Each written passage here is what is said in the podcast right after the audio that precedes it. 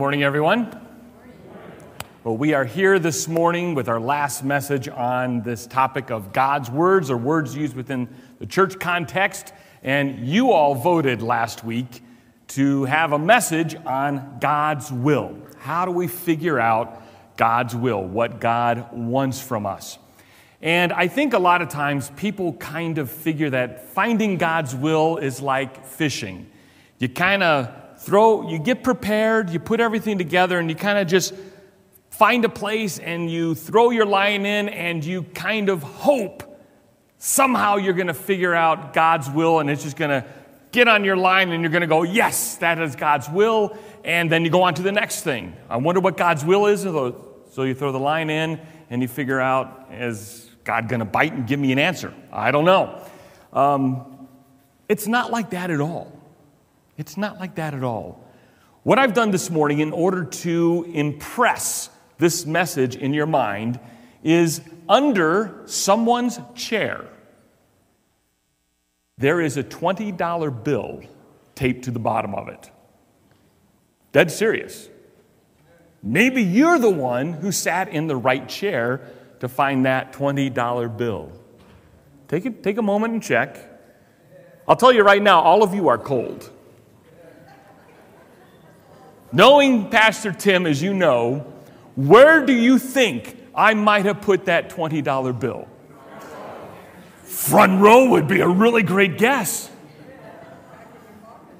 Where? Which front row do you think it might be? The one to my left? The one to my right? The furthest away from me? Or could it be one of the closest seats in the house? You're just going to have to find it, right?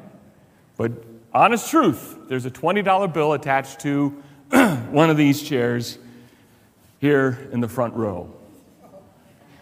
You are welcome to get it now, Patrick, or you can wait till after the service, see if someone beats you there. All right? That is how we sometimes feel it's like finding God's will. It's sort of random, it's lucky, it's kind of, oh, I didn't sit in the right place, Tim, now I don't get it. I was just adjusting. You were adjusting. Yeah, you were adjusting three or four different seats. Thank you very much. Okay. All right. yes, it's okay. Uh, once you find it, though, it's awesome to find God's will, to know exactly what He wants from us. But oftentimes, we assume finding God's will is only about the big things in life. Who do I marry? Do I move? What job do I take? What do I study in school? And, and we can rack our brains with trying to figure out those big things. What does God want from me? And we might send those desperate prayers up to God Show me a sign. Who do I marry? Where do I go? What do I do? Help. And we are hoping upon hope that somehow we're sitting in the right seat and God shocks us with the answer and says, Do this or don't do that. That would be a very simple, easy Christian life. If every time, every time we sat down in a chair, it was obvious God, do you want me in this chair or not? Do I get rewarded for doing this or not? Am I getting a benefit from doing this or not? Is this the right way? Show me. Big arrows, big signs, big messages. If you're looking for that type of direction in figuring out God's will in life, He's not going to give it to you. He's given us something far better to improve our own love for Him and our own dependence upon Him. And basically, James chapter 4 talks about finding God's will or walking in God's will. He said, James says in chapter 4, um, starting in verse 13, he says, Come now, you who say, Today or tomorrow we will go to such and such a town and spend a year there and trade and make a profit. This person's made all their plans. They know exactly what's going to happen. They're going to go today or the next day, and they are going to make money. Hand over fist. They are going to make money. And verse 14 says, Yet you do not know what tomorrow will bring. What true words. You can have all the plans in, your, in the world. You can have all the charts, all the organization. You can listen to all the videos. You can get all the inspiration you want to about how your life should turn out and what you should do with the life that God has given you. And you can have it all planned. By this time, I want to be married. By this time, I want kids. By this time, I want my career set. By this time, I want this, this, this, this, this. And by 50, I want to retire. And you can have all the plans you want. Yet you do, know, do not know what tomorrow will bring. What is your life? For you are mist that appears for a little time and then vanishes. If you ever wanted an inspirational quote to remember, remember that one. You are but a vapor, a mist. You are here one day and you're gone the next. Whoa, that's not, that's not really encouraging. How do I follow God's will if I'm just discounted as a mist, as a vapor, here one day and gone the next? Well, James tells us in the next two verses how to apply that truth. Instead, you ought to say, if the Lord wills, we will live and do this or that. As it is, you boast in your arrogance, and all such boasting is evil. So whoever knows the right thing to do and fails to do it, for him it is sin. So basically, James is saying in this whole concept of trying to figure out God's will, what should I do in my life? It's not about you making all the plans. Because if you make all the plans, I guarantee you life will say no to it. You will be frustrated and you will give up and say, This is ridiculous. I can't plan anything and it will not turn out the way I want it to. You're right. It will not turn out the way you want it to. It will turn out the way God wants it to. I think the big principle, the big lesson that James gives us there is that every day we should acknowledge our dependence upon God in such a way in saying, Lord, if you will it to be done, if this is what you want from me, then I will follow it. I will do it. And if you do not lead and guide my daily steps, there is no way I'm going to figure out the big things. We can be so concerned about the big steps in life that we forget today God has given you a step to take. That first step out of bed, that first step in just doing whatever you normally do in the morning, that next step of getting to church, that next step of saying hello to someone, that next step of worshiping God, that next step turning to God's word and being attentive, that next step of loving one another. And I don't know what the next step after this is. Humanly speaking, it's probably going to be lunch. But before lunch, it's going to be you saying what you're thankful for for Logan's video. Yes. I will ask you that. And we'll dismiss ourselves, maybe row by row. I don't know. I won't put that kind of pressure on you. But the daily steps, those normal, average, everyday, every day's the same kind of steps, is where we need to begin our focus on how to find God's will for your life. When we talk about God's will, we're really talking about two different wills. Now, God is not a split personality, God is one, one God in three persons, as we saw in that message on the Trinity.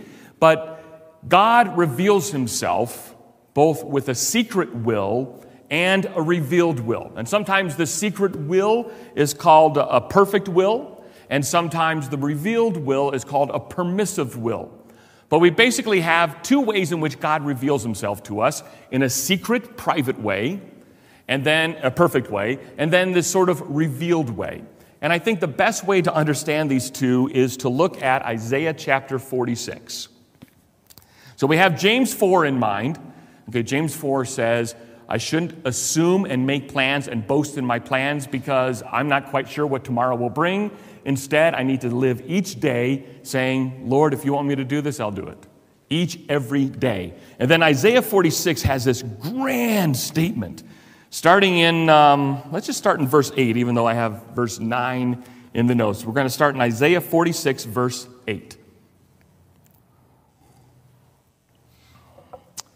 Isaiah says, Remember this and stand firm.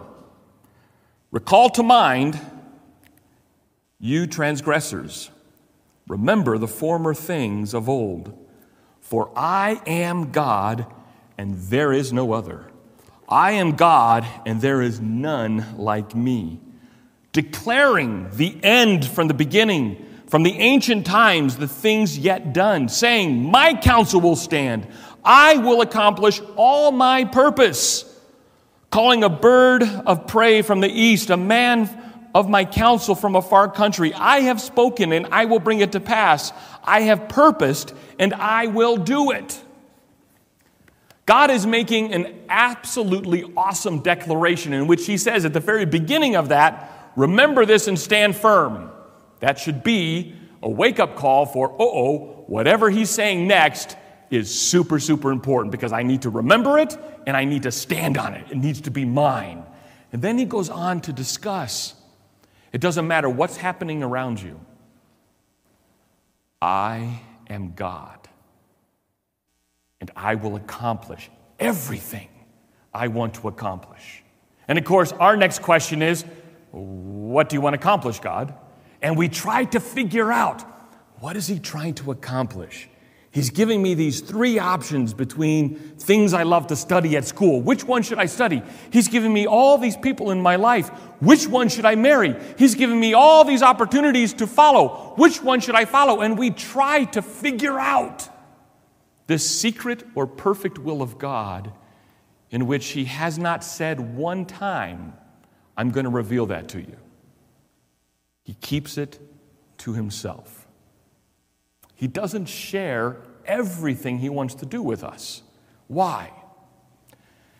Why doesn't He share everything? Why doesn't He just tell us everything? Sometimes it's the same reason why parents don't tell their kids everything. They don't tell them everything. They may tell them the big plans of how to live a life that's righteous and holy before God, but they want them to make their choices for themselves. They want them to learn from experiences of success and experiences of failure. And God is looking at us as children, knowing exactly what He wants us to accomplish. But the exact steps to get there, He says, I'm not going to tell you. It'd be robotic, maybe, if I did. And so I want you to own it for yourself. I want you to make those choices on your own. But in the end, God says, everything I want to accomplish will be accomplished.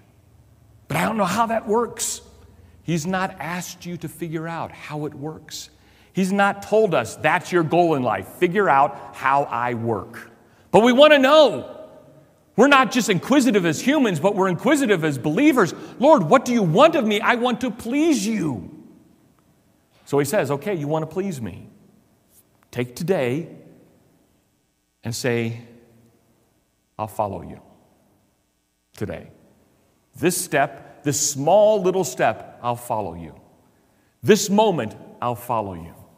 That's all he's asked of us. This moment, at this moment in time, follow him.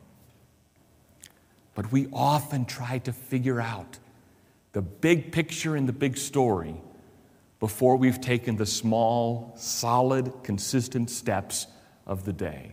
If we can't do the small, consistent steps of the day of following Him, how can we expect Him just to miraculously tell us what the big steps are if we're not even accomplishing the little steps of loving Him, of loving those around Him, of honoring His Word, of being meditative upon His Word, of thinking about Him, of praying to Him, of worshiping Him, of attending to his general call of gather together as an assembly of people and worship and hear. If we're not doing those basic things, what right do we have to know the big things if we're not doing the smaller things? And that's where James hammers us. Don't just assume you've got it all figured out. You don't. You know that, that joke that, uh, well, if it wasn't so real, it'd be funny. If you ever want to make God laugh, you know what you do? You tell him your plans. Tell him your plans. He says, Don't tell me your plans. Just take this day and live it as if this is the day you step with me every moment of every waking minute. And you're going to say, Tim, that's a lot of work. I mean, every day, every moment thinking about God.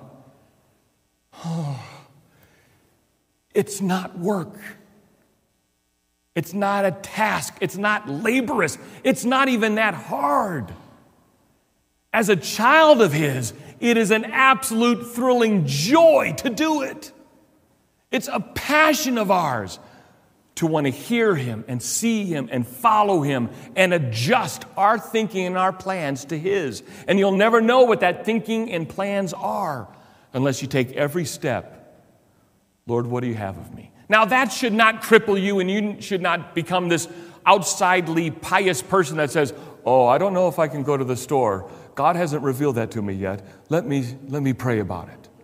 Oh, come on. You're, you need food, go to the store. It's very simple. It's not trying to figure out this eternal plan of God. Will He reveal it to me or not? There are responsibilities you have every day. Do I go to work today or not? God's telling you, yes, go to work. We got some of those things covered. Oh, but, but He is so difficult to live with. You got it. Live with Him, though. You have to. That's what God's called you to do. Oh, pay taxes? Really, Lord? Reveal to me, shall I pay taxes or not? Well, two things. One, yes. And the second, yes. Very simple. Jesus had an illustration, he paid taxes. Of course, miraculously, he was able to go fish, find a fish with coins in his mouth. Awesome, great job, but he still paid his taxes on that. But it is not our responsibility to figure out his hidden or secret will. All we need to be concerned with is it's going to come to pass. It's going to come to pass. Every promise he's made is going to happen. Every warning he said, he's going to stick to and not compromise with. By contrast, from his secret or perfect will, there is the revealed will that he has made known to us through Scripture. Thus, we call it the revealed will.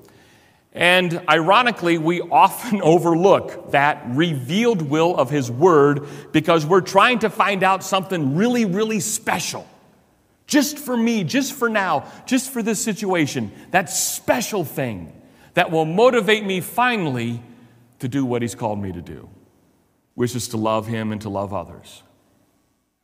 So if you're ever really trying to figure out what is God's will for me today, I've said it already.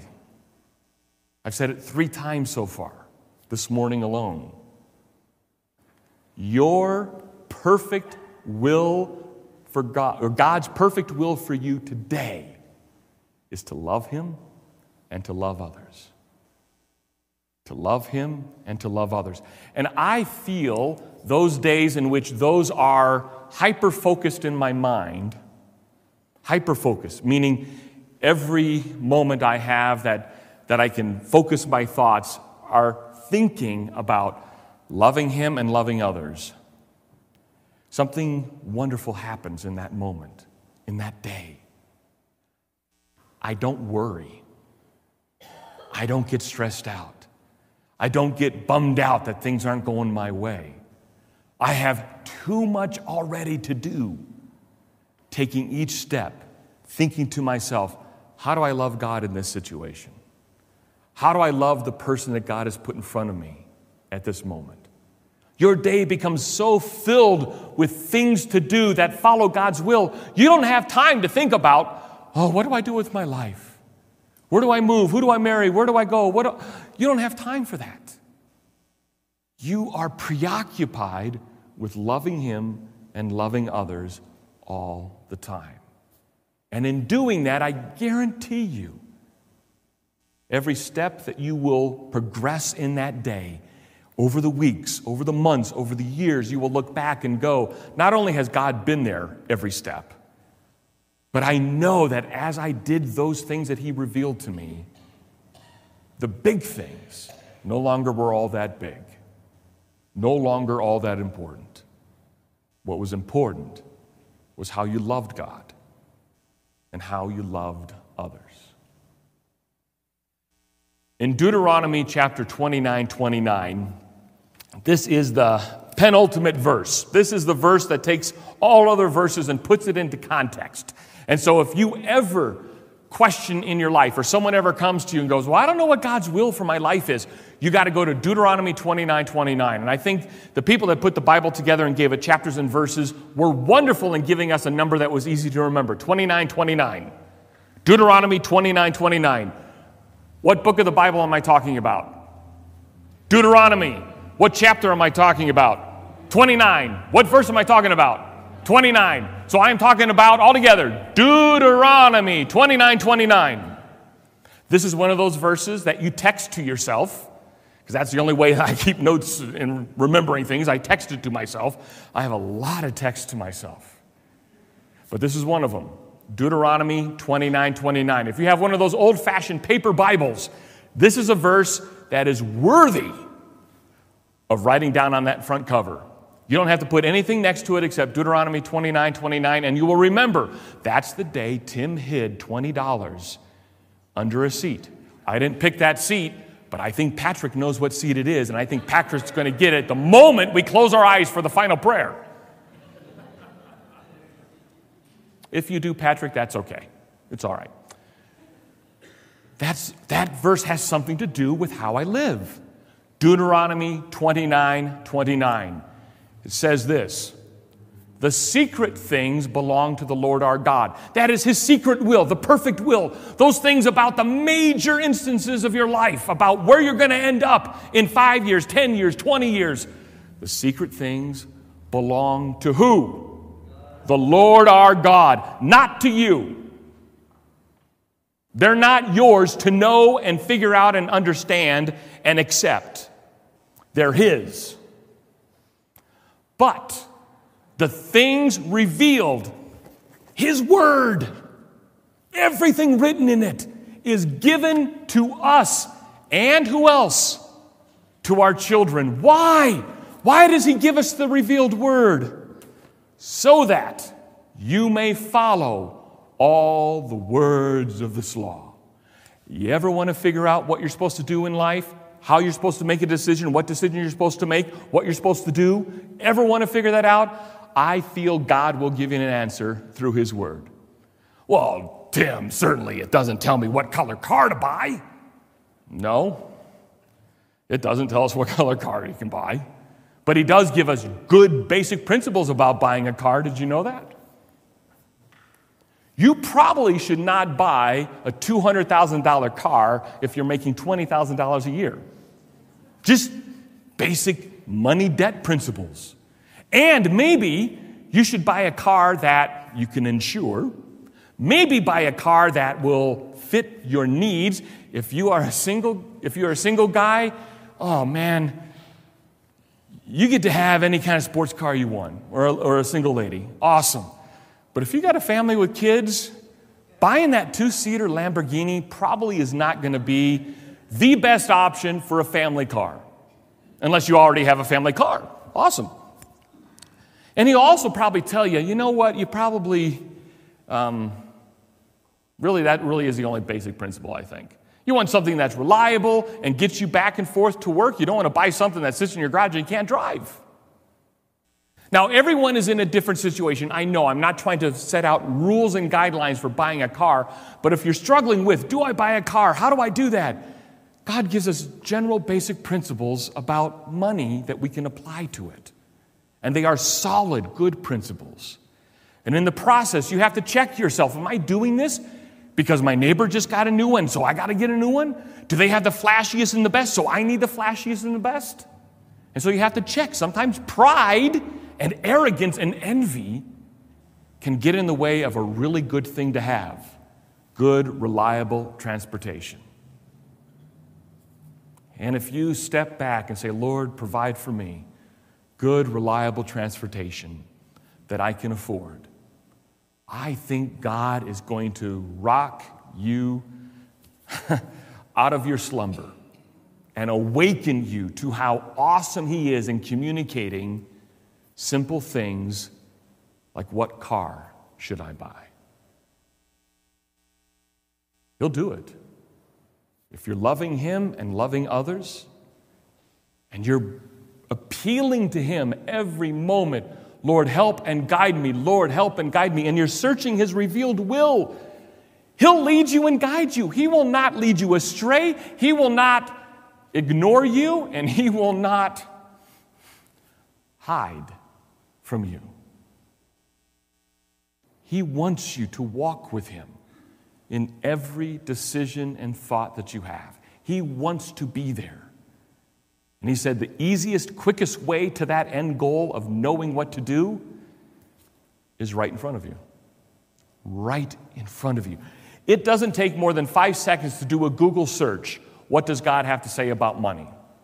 What does God have to say about a spouse? What does God have to say about school? And you will find sometimes very good websites and sometimes really bad websites, but you're going to have to look at a lot of them and then read the word. What verses are they talking about, talking to? And it is a wonderful, beautiful exercise to depend upon God and His revealed will every single time. Because in doing so, we have a beautiful promise out of Romans 8 28. And that promise that God says is, and we know that in all things God works the good for the good of those who love him, who have been called according to his purpose. We know all things work together for the good of those who love him, who have been called according to his purpose. So we know that as I focus on His revealed will, His truth, His word, as I'm reading it and studying it and meditating upon it and thinking about it, and every day just throwing up popcorn prayers, thanking God for giving us His word, guide, direct me, we know that in all those decisions that we make, as we love Him and as we follow His revealed will, your life will turn out good. And scripture downplays that word good because we use it so much in our vocabulary. Oh, this is good and that is good. When scripture says this is good, they are combining in there not just that it's a positive thing, but it is a connected thing to God. God is connected to it. So when he says all things will work together for good, connected to God, which is a beautiful thing. Your life being connected to God, and as you are making choices and decisions each day as you're walking through life, He leads and guides, and you take those steps focusing on loving God and loving others. Your life, the end of it, is good. Good. And in fact, that's one of the things that Jesus says is one of the promises of His children at the end of time, when all things are done and our lives have expired on this earth, the most beautiful, comfortable, awesome words you're going to hear from God is what? Well done, my good and faithful servant. Well done, my good and faithful servant connected to God in that goodness, and faithful in following His revealed will.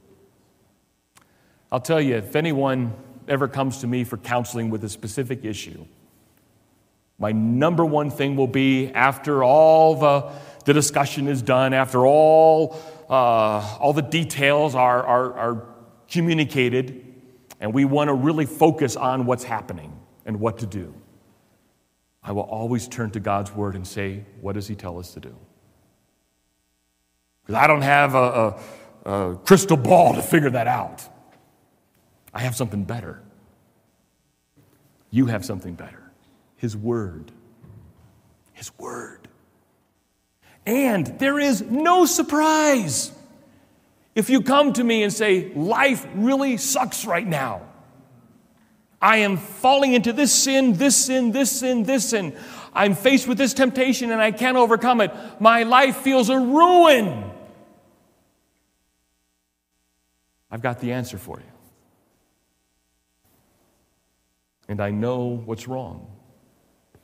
No matter what the situation is, no matter what the details are, I guarantee it can be traced back to Are you following His revealed will? Are you making that a passion in your life to do what He's already told you to do? Have you done this? Is this part of your life? Are you loving this? Tell me about the times you spend in Scripture. Tell me about the times you've fallen on your knees and said, Lord, thank you for encouraging me to love you and love others. And then tell me how you're applying that. How does that, what does that love look like? And then you might say, but Tim, I still have this massive decision to make, and you haven't helped me with this massive decision to make. I have helped you. I've absolutely helped you. And to make that even clearer, you need to seek God's revealed will. Be diligent in obeying it. Walk in holiness. Pursue sanctification. Love your neighbors. Be generous with your resources. Bridle your tongue and worship God. Just to name a few of the things He's already told us to do. He's told us how to make decisions, He's told us how to plan our life. He's told you how to love Him and how to love others. But we get so caught up in, but what about this? Do you don't think God's thought about that? Do you think you're the first person ever to wonder, how do I deal with this? No, you're not the only person that's ever felt that way or dealt with this decision. His son had to deal with things just like us as humans. And He has been with you every step of the way. It's not a surprise what you have to decide to do, it's not a surprise to Him. I guarantee you, He's given you guidance in His Word. In Micah 6 8, I hate to say that every one of these verses need to be in the front of your Bible, but Micah 6 8, beautiful verse, says, He has shown you, O mortal, what is good and what the Lord requires of you to act justly and to love mercy and to humbly walk with your God. And if you are not acting justly, discerning right and wrong, and if you're not showing mercy, compassion, and loving kindness, and if you're not walking humbly with your God, then that is where you need to start before you start making decisions about your life. That is where you need to be. And when you're there, I believe the peace of God just overwhelms you when you have to say yes or no to a decision. If your life is characterized by humble obedience to God's revealed will, I don't think those big questions of life are really going to be that big at the moment. They won't be. You'll know how to step and make the right decision. And before you get there, it's so much easier to live each day simply with those things in mind than try to turn to God in the big ones. Don't think about turning to God in the big ones. Think about today. After service, how do I love God? How do I love others? How do I make Micah 6 8 mine? See, we need to cry out often, often, daily God, I need you. Not just at the big times, but even when you feel you've got it all planned out. And today's going to be a piece of cake and rest and peaceful. That's the day I think you need Him even more. Cry out, Lord, I need you. I need you. If we wait just for the big moments, we miss out on so much living for God. Let's pray. Father, help us. Help us take comfort from these words. Help us to remember these words for years to come, that we might spend each and every day, even the normal days that are so full of, full of routine, Help us make those days great days of living your will. Help us, Father, to focus on your revealed will which you have given us to obey. And help us, Father, not to worry about the secret things that you've not revealed to us. Let us take peace in that. In Jesus' name, all of God's people said, Amen. Let's stand and worship.